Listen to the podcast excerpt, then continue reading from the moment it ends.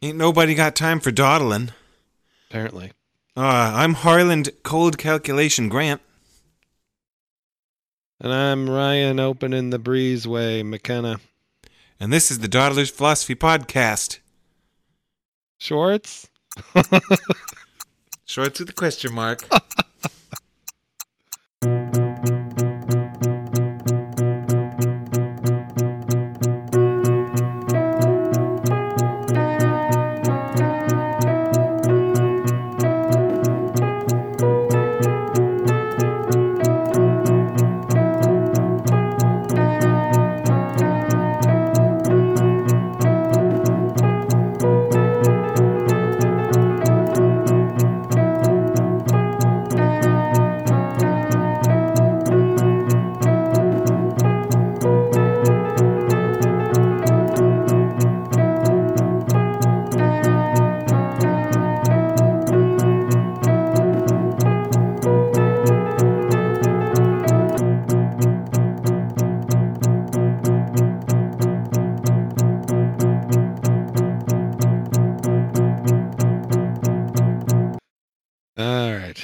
Interesting that is that this is a short because this is something that my co-host is deeply passionate about. Deeply. Well, you know what I'm more passionate about than than the idea itself? Having ideas? Uh Yeah, I I mean, sure. but like I'm deeply passionate about having a way in to the humanities discussion. Um, what I mean by that is, for a very long time, and still to this day, I guess, I've always been just more interested in, in a way, I guess, non human stuff. And I've always needed some way into the human stuff. And when it comes to all the people I have a tendency to interact with, um, at least in the last 10 to 15 years, it's always it's kind of been it's it's been dominated by people who are more concerned with not just yourself, Harland, but lots of people. They're like, "Oh yeah, language and you know things that matter to people like psychology and i just i don't know. I've i've been surrounded by that a lot more. Um and i'm not a pure physical guy either. So when i was going to school i always liked a little bit more complicated systems than just simple like so i say simple but just simpler systems like just basic physical ones you know? Um and a lot of the people that I went to school with, they were into those basics, you know, physics type, you know, situations, systems, whatever. And I and I, I've always struggled because I've always been stuck between those two things, and but at the same time, like people that I would think would be my people, like biologists or whatever, they tend to just kind of choose going in one direction or the other it seems as well. Like they you know become molecular biologists so then it's just back to being more physicsy kind of stuff. Or there's a lot of people who are like you know they're really they're humanities people but then they've studied uh, biology or something and so they have a good sense and they're like i study monkeys or whatever but really it's all about people you know is kind of where they tend to lean and so for me, I've always been like, God damn it, what about just the pure kinds of systems? And so it's kind of a lonely existence in a way. It feels that way to me anyway. And so to have ways into a conversation in the way that I know how, which is by even if I'm not the even if it, the idea has been thought of by someone else before, if I arrive there, you know, and it gets me uh, some kind of purchase into the conversation, then in my human social animal state, that's satisfied a little bit more, you know, and I get to feel part of the the thing rather than just off on my lonesome. Hmm, play the sad violin.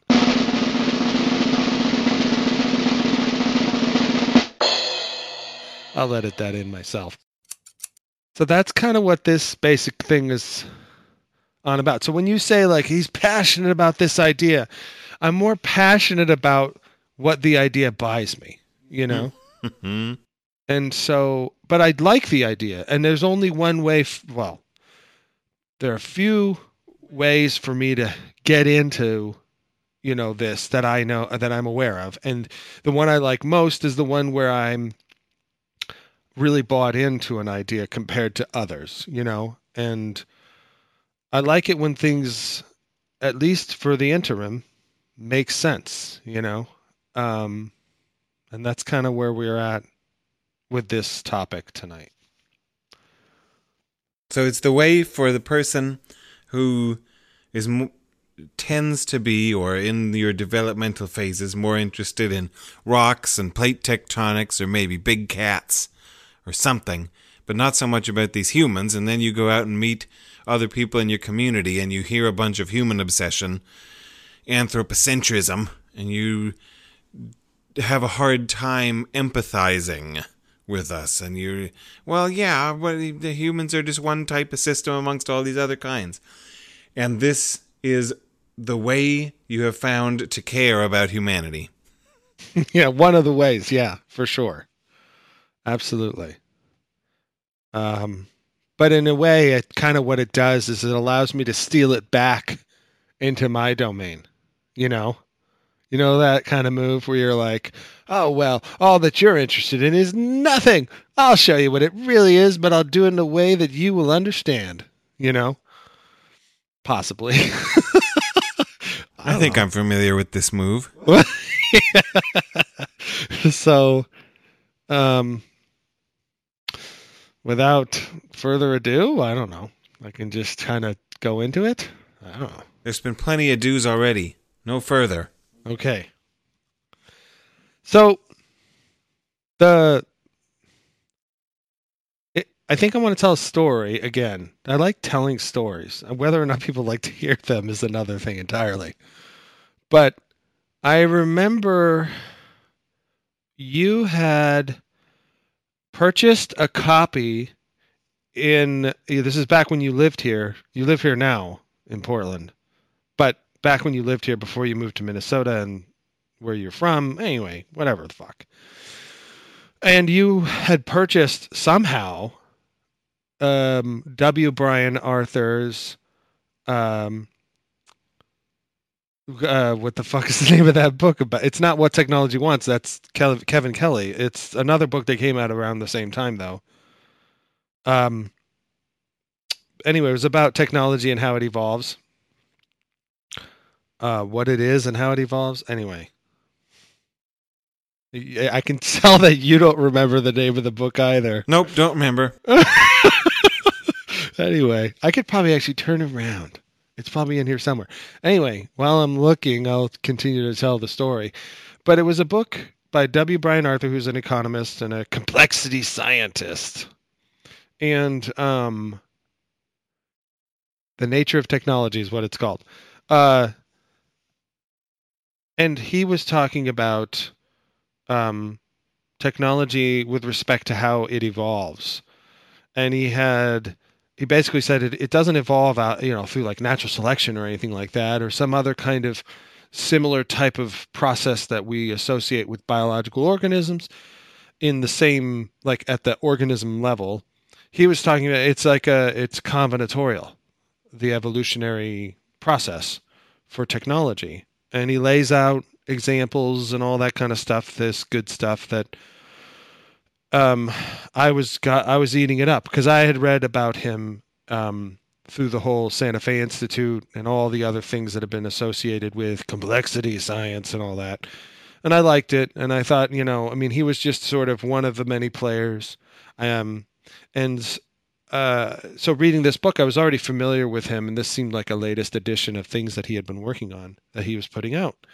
And I just remember thinking when I was reading about combinatorial evolution of technology, I was like, all of these other things started, you know, uh, raising their heads or coming to the surface in my head about you know, combinatorial. I remember fucking Steven Pinker was always just like, it's an infinite combinatorial process language, you know.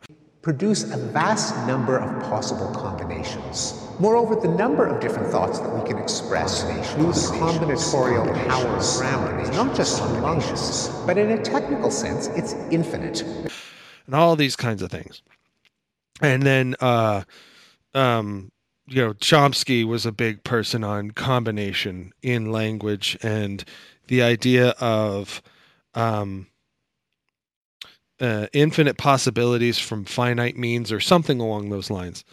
And that wasn't his idea, but he, it was someone else's. And so he's just talking about how recombination and combination is such a big deal to, say, language. And then it looked like uh, it was a big deal to technology now that it was at least now occurring to me uh, upon reading W. Brian Arthur's book.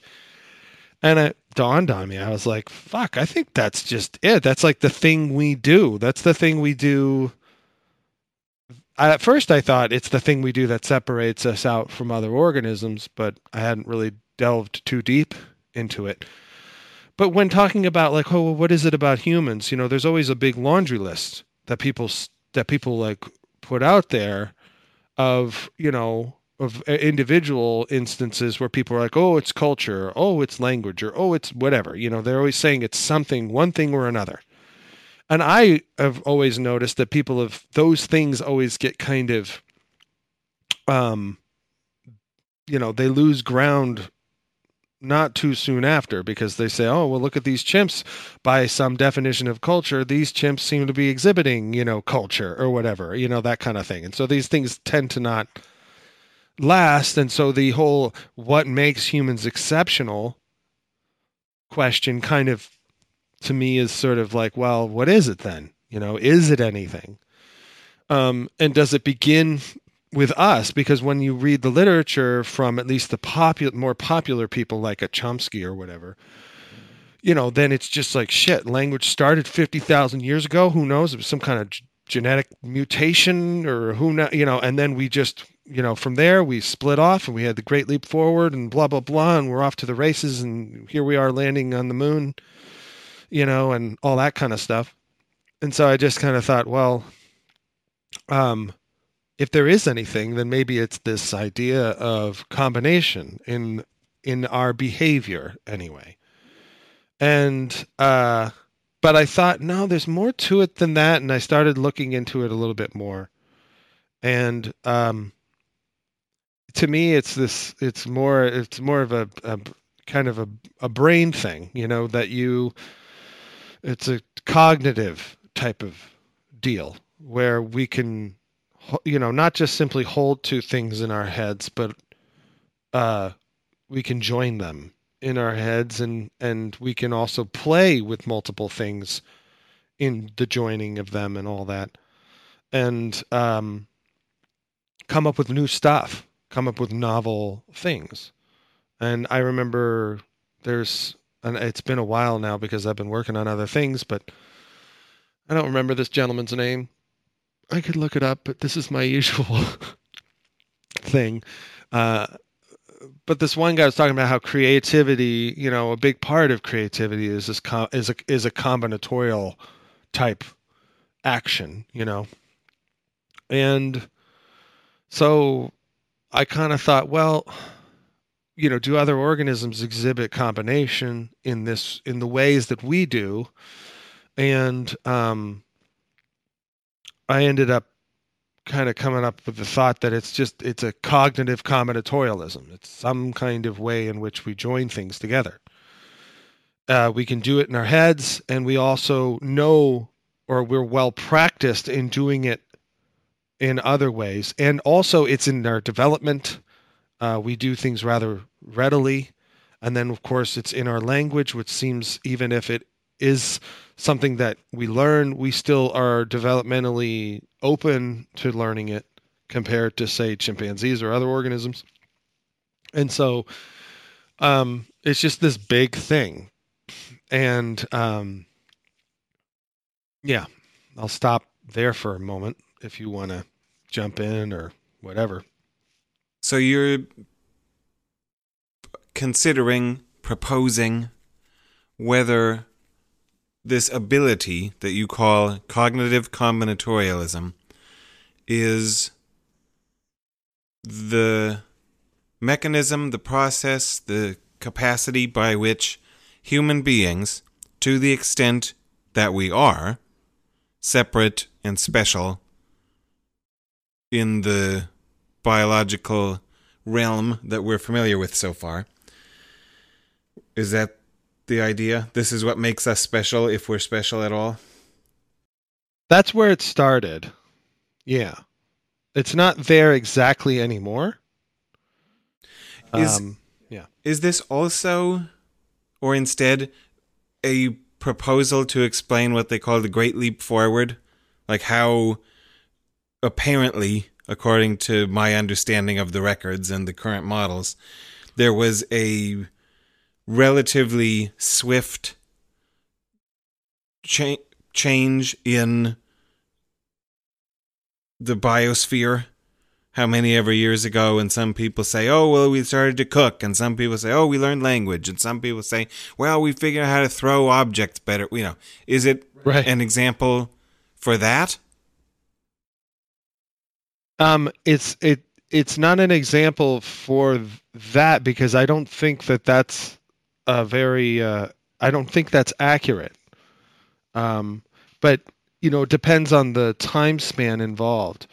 Uh, Fifty thousand years ago, if you're Chomsky and you want the gene mutation to happen and language and all that kind of crap, um, you know, then that's a really short period of time relative to say I don't know, however long the human lineage has been, you know, existing or whatever. So there's that. Um, but uh, there's there's a few things I guess I need to kind of break down as you try and summarize and bring back to the to me anyway. What do you think I'm saying? And that's fine because I don't think I'm letting you or somehow purchase the details or whatever. I guess where I'm at now, and I haven't even like defined it. I have a, you know, I'm just going to use a very simple definition today. But, you know, the idea is that it's, um, it's it's not number one something that's unique to Homo sapiens. Number two, it's definitely then you know, and, that's about li- just talking about organisms or lineages alive today. And then uh, any extinct lineages that are relative to us, I'm going to say we at least infer that those our ancestors had a at least to some extent lesser involved capacity of this, and that over time, it you know with each new lineage and all that kind of stuff, more combinatorialism was happening. So it's it's something that's going that we inherit and that we build upon, and that maybe will be inherited by something else from us. I don't know. Um, but just in general, you know, just extrapolating from there.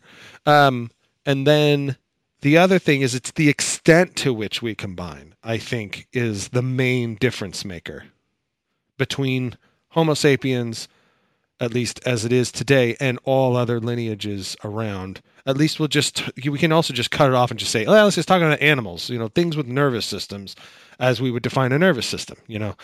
And then there's there's another marker when it comes to exceptionalism, but I will we'll get to that.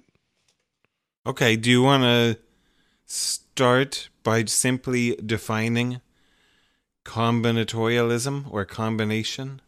Well, the cognitive combinatorialism is the full thing that I guess I have a simple definition for. And, you know, by adjacency, the others are there, I guess, you know. Um, but my simple, very simple definition right now is that cognitive combinatorialism is a Cognitive process that joins two or more entities together. and that doesn't include a lot of other stuff that could be included. I just want it to be simple right now and not worry about uh you know a tremendous number of other details because that could get bogged down but in in essence we join things in our head or at least we recognize things as being joined. You know, like there's a perceptual component potentially there as well that goes, ah, these two things are together, you know, um, as well as one being able to sit there and go, mm, I can put these two things together, you know. So there's that. Uh, that's essentially the essence of what it is that I'm trying to talk about. Yeah, to not, I don't know. I don't want to bog us down, but this is a boggy downy comment. The way that definition went, it almost sounded psychokinetic or something. That you're going to use your mind to No. somehow conjoin these entities. So, d- would you ever want to say concepts or something instead? Or like, because on one side you have the cognition, and on the other side you have entities. And then you're saying that we cognitively join the entities, but I don't think you mean that. Well, not like by floating them in the air with our mind powers. I guess that that's what you're referring to. Right. I, I don't think that you think that. So, what is. But I'm just a- saying, is that what it sounds like Yeah. potentially? Yeah. Okay. Uh, well, I mean, the thing about entities, though, is that I guess you could say it joins two concepts together, but it's hard for me to know. I don't have a real. I'm. I don't know if I'm using. I you know things like concepts in the way that maybe others are using concepts. I don't know if I have a good version or thoughts about what concepts are uh you know in terms of how different are they from an idea or you know working out all these various potential synonymous uh replacement functions Mm. so i mean i just that's the part that i don't i was meaning entity in order to be as um for one hand on the one hand to be as reduced as possible. So not to worry about like perhaps a concept could be considered an entity. You know I, maybe i could have even gone even further and said units of something you know or whatever. But i'm just trying to say things that are perceived as discrete potentially you know Yeah. and then joining those together and a common vernacular right now in the world would be to say i'm doing it in my mind Right. you know in my mind you know not telekinesis or whatever some kind of Is it about making plans? That I'm sitting here and thinking about what I might want to do? Oh, I might want to put this thing on top of this other thing. Or, you know, is that a type of, like, that's part of why I wanted to say, well, what's the definition of combination? Does spatial arrangement count? Or is there some sort of integration that has to happen? Or what counts as a combination? well that's you've used a word that i think is a a word that is used so this idea itself i'm not in trying to work it out and having you know done a lot of work at this point oddly enough even though i've kind of set it aside and i'm kind of just for the right moment for this moment revisiting it. Integration is is one of the words that is used by these two guys that i was talking about in the last episode that we put out. It's not a short i don't even know if this one's going to be a short probably not but uh this will be shortish. Um but the idea wa- is uh, I talk, called it conceptual blending. But these guys, uh, Fauconnier and Mark Turner, psychologists or something or other, um, you know, they're they also talk about conceptual integration, and I kind of think they use these two phrases interchangeably, because I have found in none of their like like papers or their their big book called The Way We Think, um, I haven't found where they say, okay, this is integration, this is blending. You know what I mean? Like, so I'm not sure where the distinction is if it's just them being lazy and just like, or maybe it's two guys and one of them's like, damn it, it's blending. The other one's like, it's integration. and so every time they write their chapter, you know, they know they just can't touch that word and that's that guy's version of it or whatever. I don't know. But, um, Uh, so this idea of conceptual integration that one they talk about conceptual spaces and mental spaces and things like that and that you're bringing those things together. And so i don't know if that's a phraseology i want to take part in. My biggest thing is is that so long as you can envision it happening or you can recognize it when it happens like in your hands or when you see it happen in the world and you see it for the action of joining or whatever that's kind of the big thing is so long as things can be joined. Um that's the important part. Joined in a respect that the agent in question considers relevant to one of their projects, right? To Harlandize it. sure Because, in a more or less trivial sense, I think that one could say everything is joined in some way or other. Well, they exist in the same universe. They exert gravitational influence on each other, though it's minute and irrelevant. You know, it doesn't overcome friction. But like, there, everything is joined. But it's this is a special kind of joining where the little monkey sitting there uh, exerting his mind powers to envision a possible world where those things were joined in a particular way might be preferable to that monkey than the world as it is now. So then, if they think that, then they go out and do some physical manipulations to try to make the joining happen in actuality.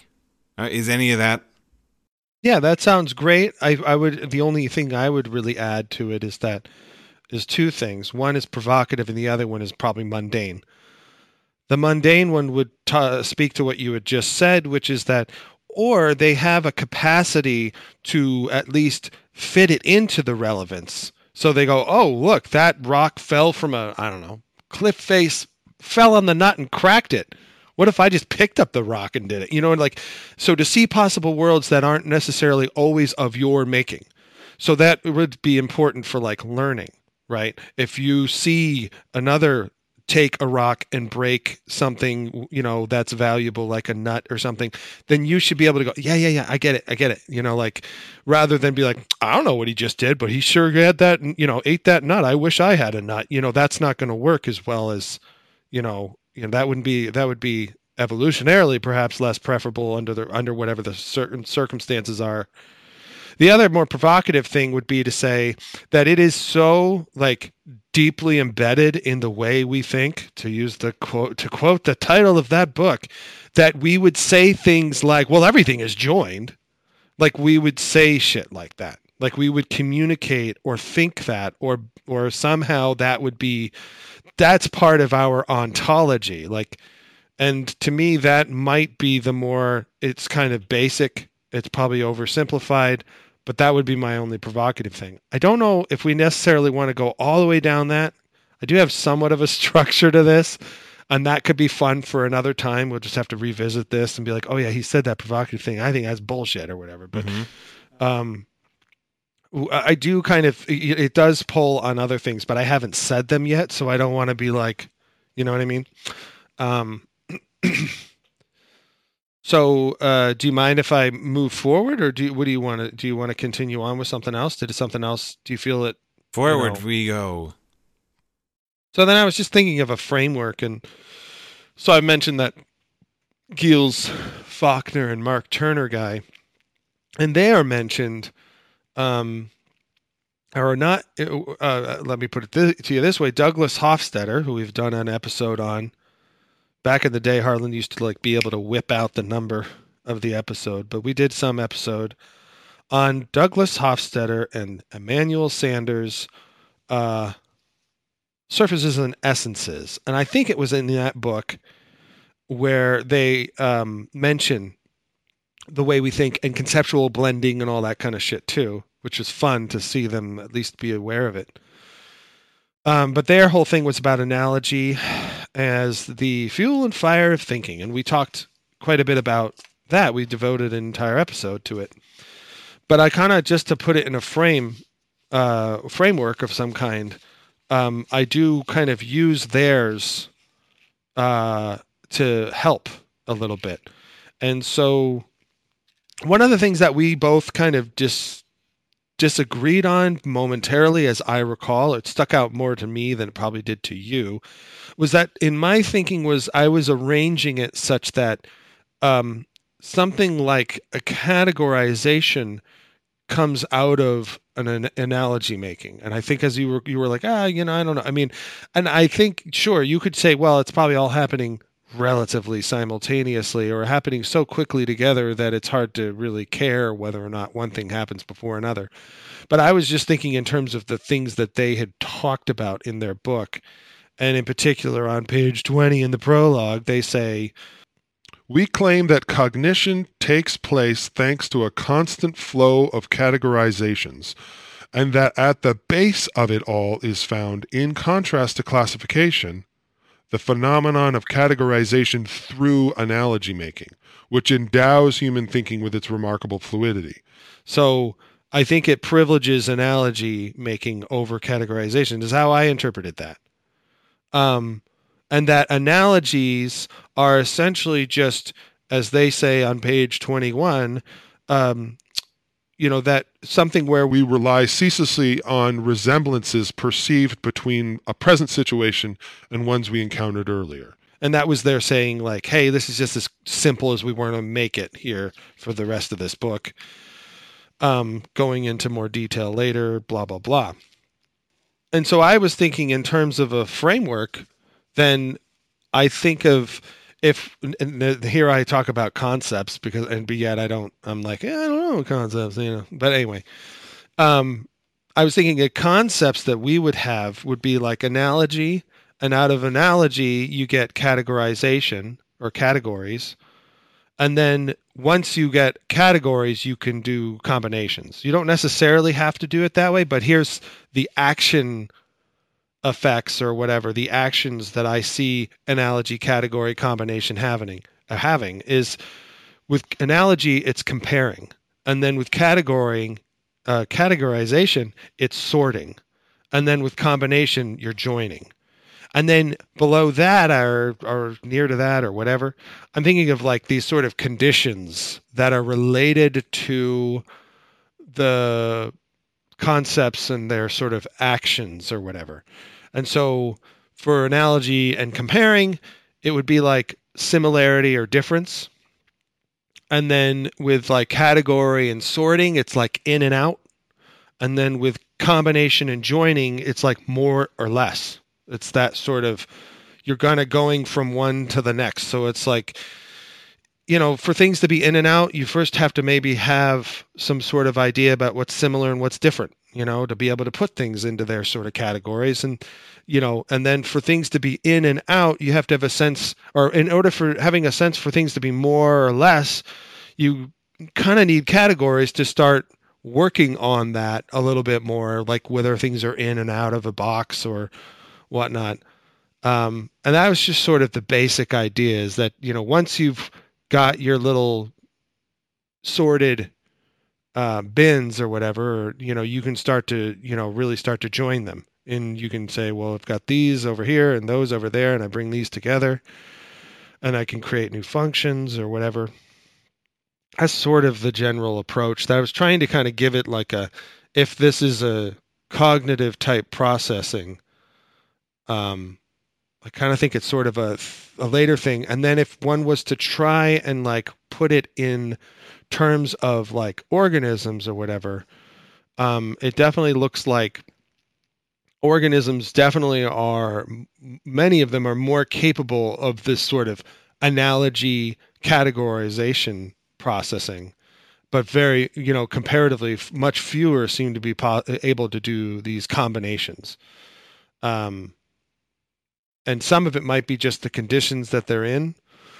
Like sharks i talked a little bit about all this stuff in the uh you know the the um surfaces and essences douglas hofstadter episode.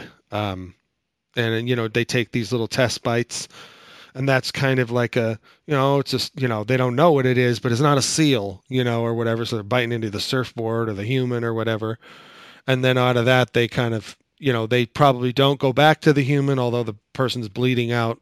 But if it was a seal and it, you know, met all the criteria, their, you know, flesh, you know, the their teeth and gums pressing into the flesh of a seal or something might, you know, they'll, they'll continue to try and scarf it down or whatever after they feel like they've subdued it.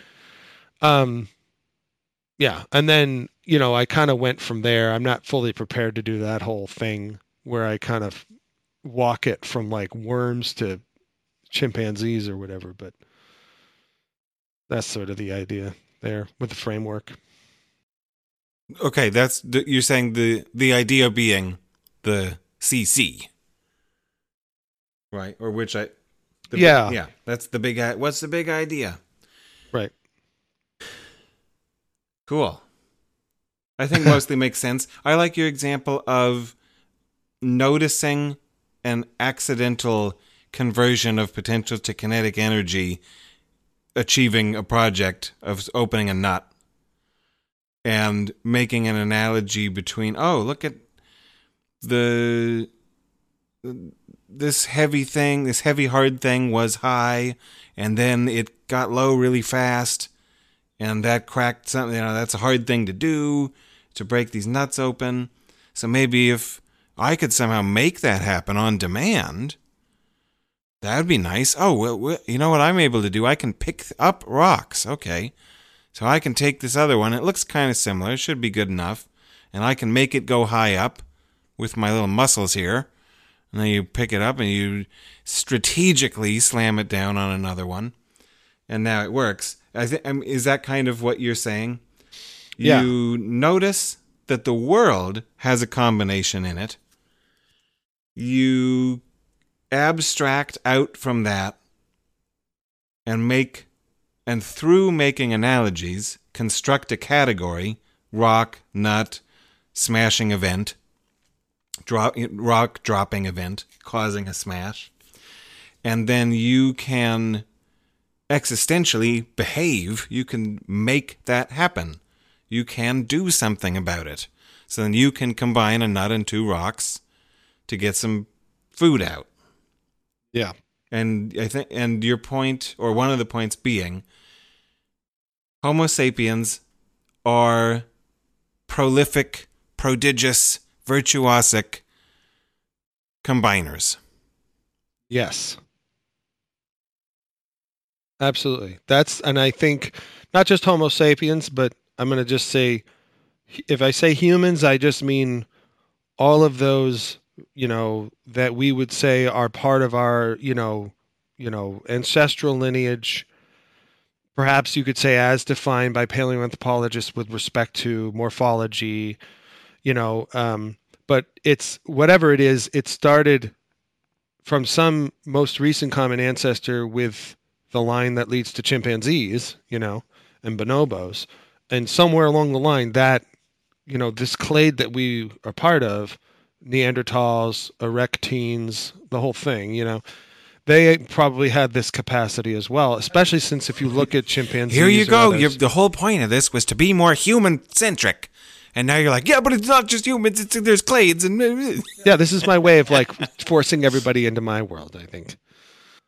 Um. So yeah, the the context is just that you know we humans have it, and the extent to which we exhibit it is, I would say, a major difference or the major difference between humans and the human clade and all of the, all these other animals that we can think of or that we would look to to help us understand how we relate in an evolutionary capacity with other organisms and stuff. What makes us different? I think it's just this, like you were saying, this virtuosity or this, you know, prodigious exercise of this kind of cognitive process. Um, I think you know one could say it's in our language, our technology, however you define those two things. I think it's also in a way kind of in our metaphysics. And as a result, it's in the products and in the intersections of these domains. Um, it just appears, at least, to be in everything we do, or at least everything we value or deem important. And like you know, and of course, relative to those, like I was saying, relative to those we share a most common ancestor with, you know, we do it a lot and relative to them, again, we do it well. Um, so that's kind of the, yeah, the sort of the, the basic idea of what it is, the framework, some of the context we've kind of wove into that, into this uh, topic. So then the last part is this idea that I would say is the exceptionalism part. And um, this inclination affords our vast influence over global ecosystems. You know, it's sort of the idea that it's like um, it's like photosynthesis in a way, in that its nearly ubiquitous effects on the world and the relative freedom and population growth it provides its bearers. Um, it's it's something that allows us to get ahead in a way that most other organisms are just trying to keep up, you know? And I guess I can go into this idea. I would call it potentially not human exceptionalism, but biotic exceptionalism, at least so far as we talk about the domain of biology and that we're referencing other biological systems. And um, when it comes to something like photosynthesis, the idea these are the the models at least this is a very this is a very prevalent model is that photosynthesis happened in an um, anoxic way or anoxygenic way meaning uh, organisms had this capacity for an electron transport chain in uh, in their cells these are single celled organisms this is billions of years ago they had this capacity, but they didn't break down hydrogen and, and oxygen. They broke down like hydrogen sulfide. And a lot of these kinds of chemicals that they would break down as a source of uh, using the light from the sun, just like they do today with the oxygenic photosynthesis. But they would break it down, and the waste product would just be, you know, stuff that other organisms in the environment could handle. And but it, they also relied in a way specifically on certain conditions. Like you kind of probably need to be be near some kind of volcanic activity or event or whatever. Um, something like maybe deep sea thermal vents or something like that or something near it. Um, and then you also need to be kind of near the surface so that you can catch those rays. And then oxygenic photosynthesis was like uh, you don't need to be in that first place. You can just be pretty much anywhere because you're living in a bath of, you know, H2O and like uh, breaking the, the bonds of hydrogen and oxygen to be able to capture an electron and move it through your transport chain was fine, but you still had this oxygen waste product, which was really bad for organisms.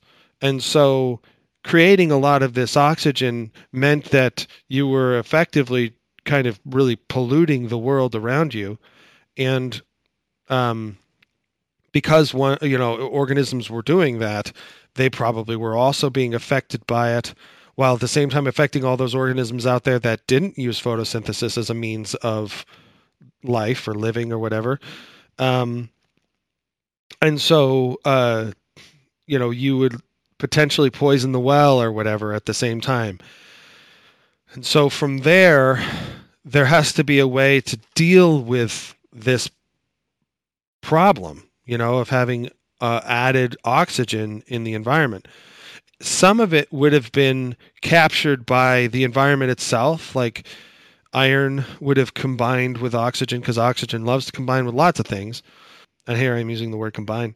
But as well, you know, maybe there were those that developed, and not maybe, but there were those that clearly likely developed an ability to deal and to um, minimize the effects of oxygen, kind of like neutralize it. And so then they would, you know, if they can also do the photosynthesis and do this, you know, this this uh, you know neutralization process, then they can live to see another day, and at the same time they can, you know, get some gain some ground in the, their ecosystems again potentially. But you know that means a lot of organisms probably going to go extinct because if they're not going to adapt to the changes, the bad stuff happening potentially, then how are they going to deal? And I kind of think that our extensive virtuosities in, you know, being able to combine things and having a, a major cognitive component with it is sort of doing that today. Like, I think our ability to manipulate the world around us and make it do what we want it to do and say, fuck all to those ecosystems. You know, I want to have farm fields or I want to uh, have skyscrapers or I want to propel my little machine or whatever it is. We create a lot of waste out of that that other organisms have a very difficult time dealing with, whether that's, you know, simple waste products that go into all these other, you know, you know, have these various teleconnections throughout all these kinds of systems, which change temperatures or uh, precipitation regimes or whatever, or we are creating a ton of, um, you know, erosion and weathering, and we're, you know, polluting and, you know, contaminating, you know, various types of systems. Um, some of that's going to come back to haunt us but then some of it also will some of us will be able to deal with those kinds of changes or whatever because there's variation. Not only that there'll be some organisms that just for whatever reason i don't know they probably have their own variation are capable they're plastic enough in their behavior or whatever it is to come along with us. So some of them are would be like crows and squirrels and cities and things like that um that don't need pristine old growth forests in order to survive. They can no, we'll live with these things now. And I imagine some of that must have been going on in the past when the, you know photosynthesis, oxygenic photosynthesis was happening. So I'm wondering if these are like major changes, if it's related to that at all. Because we even now we have this whole thing about the Anthropocene and how we're you know really leaving our mark in the geological record already. And the oxygenic photosynthesis potentially was leaving its mark through the banded iron formations where there were these layers of uh, rust rusted sediments because of the oxygen is combining with the iron in the you know marine realm and was to, dropping down as it was you know you know uh, falling out creating a sediment, chemical sediment, and then it would stop the the rust, and then it would all of a sudden be just straight up iron, as if the oxygen had been like depleted in some way. And one has to wonder if, in part, that was because there were probably major die-offs happening, and there were fewer, you know, oxygenic photosynthesizers in the environment. And then once they were able to deal with, you know, the changes again, they were coming back or whatever. Um, or you know deal with the poisons you know and it's probably just a process a cycling potentially. Anyway that's kind of the idea and that's sort of where it connects up with big things like you know anthropogenic climate change and whatnot. But i just would think that maybe you know like photosynthesis is for some you know perhaps this kind of cognitive combinatorialism is for us. That's my favorite part i think. I like utilizing this idea as a way to understand our uh, ecological impact and such, and making analogies between this and what other yeah biotic critters do. Yeah, so yeah, that's the biotic exceptionalism via and I haven't said the phrase in a while. I'm itching to say it, but via this other model called niche construction, um, which is the idea that you create a situation that you're like, oh shit, and you yourself even have to adapt to. Um, and then from there, you know, whoever gets the best or most favorable uh, ability to deal with the problem potentially lives on, survives, and reproduces, and then that's when natural selection starts. In a big way, I would say. I mean, I, I don't want to say, and that's when it starts. Jesus. Watch yourself. anyway, so that's it. Like, that's the basic thing. And when we were talking about hauntology last time, I was just like, God damn it! This just seems more like you know. Of course, the analogies, of course, are always happening. It seems, uh, but the, the the the idea that he was talking about, I was like, oh Christ! And that reminded me of the Buddhist monk example, and that that is from not just Arthur Koestler and his idea about create his ideas about creativity, um, and his idea of bisociation or whatever, but also how that was then incorporated into these Gilles Fauconnier and and um, Mark Turner, uh, their conceptual integration, conceptual blending idea, whatever that. it drives me crazy when they do that, but whatever. Maybe I still don't get it. The real metaphysical question is was this a long short or a short long? I know. All right. Are you good? Yep. All right. Combinations, combinations, combinations, combinations, combinations. Combinatorial power.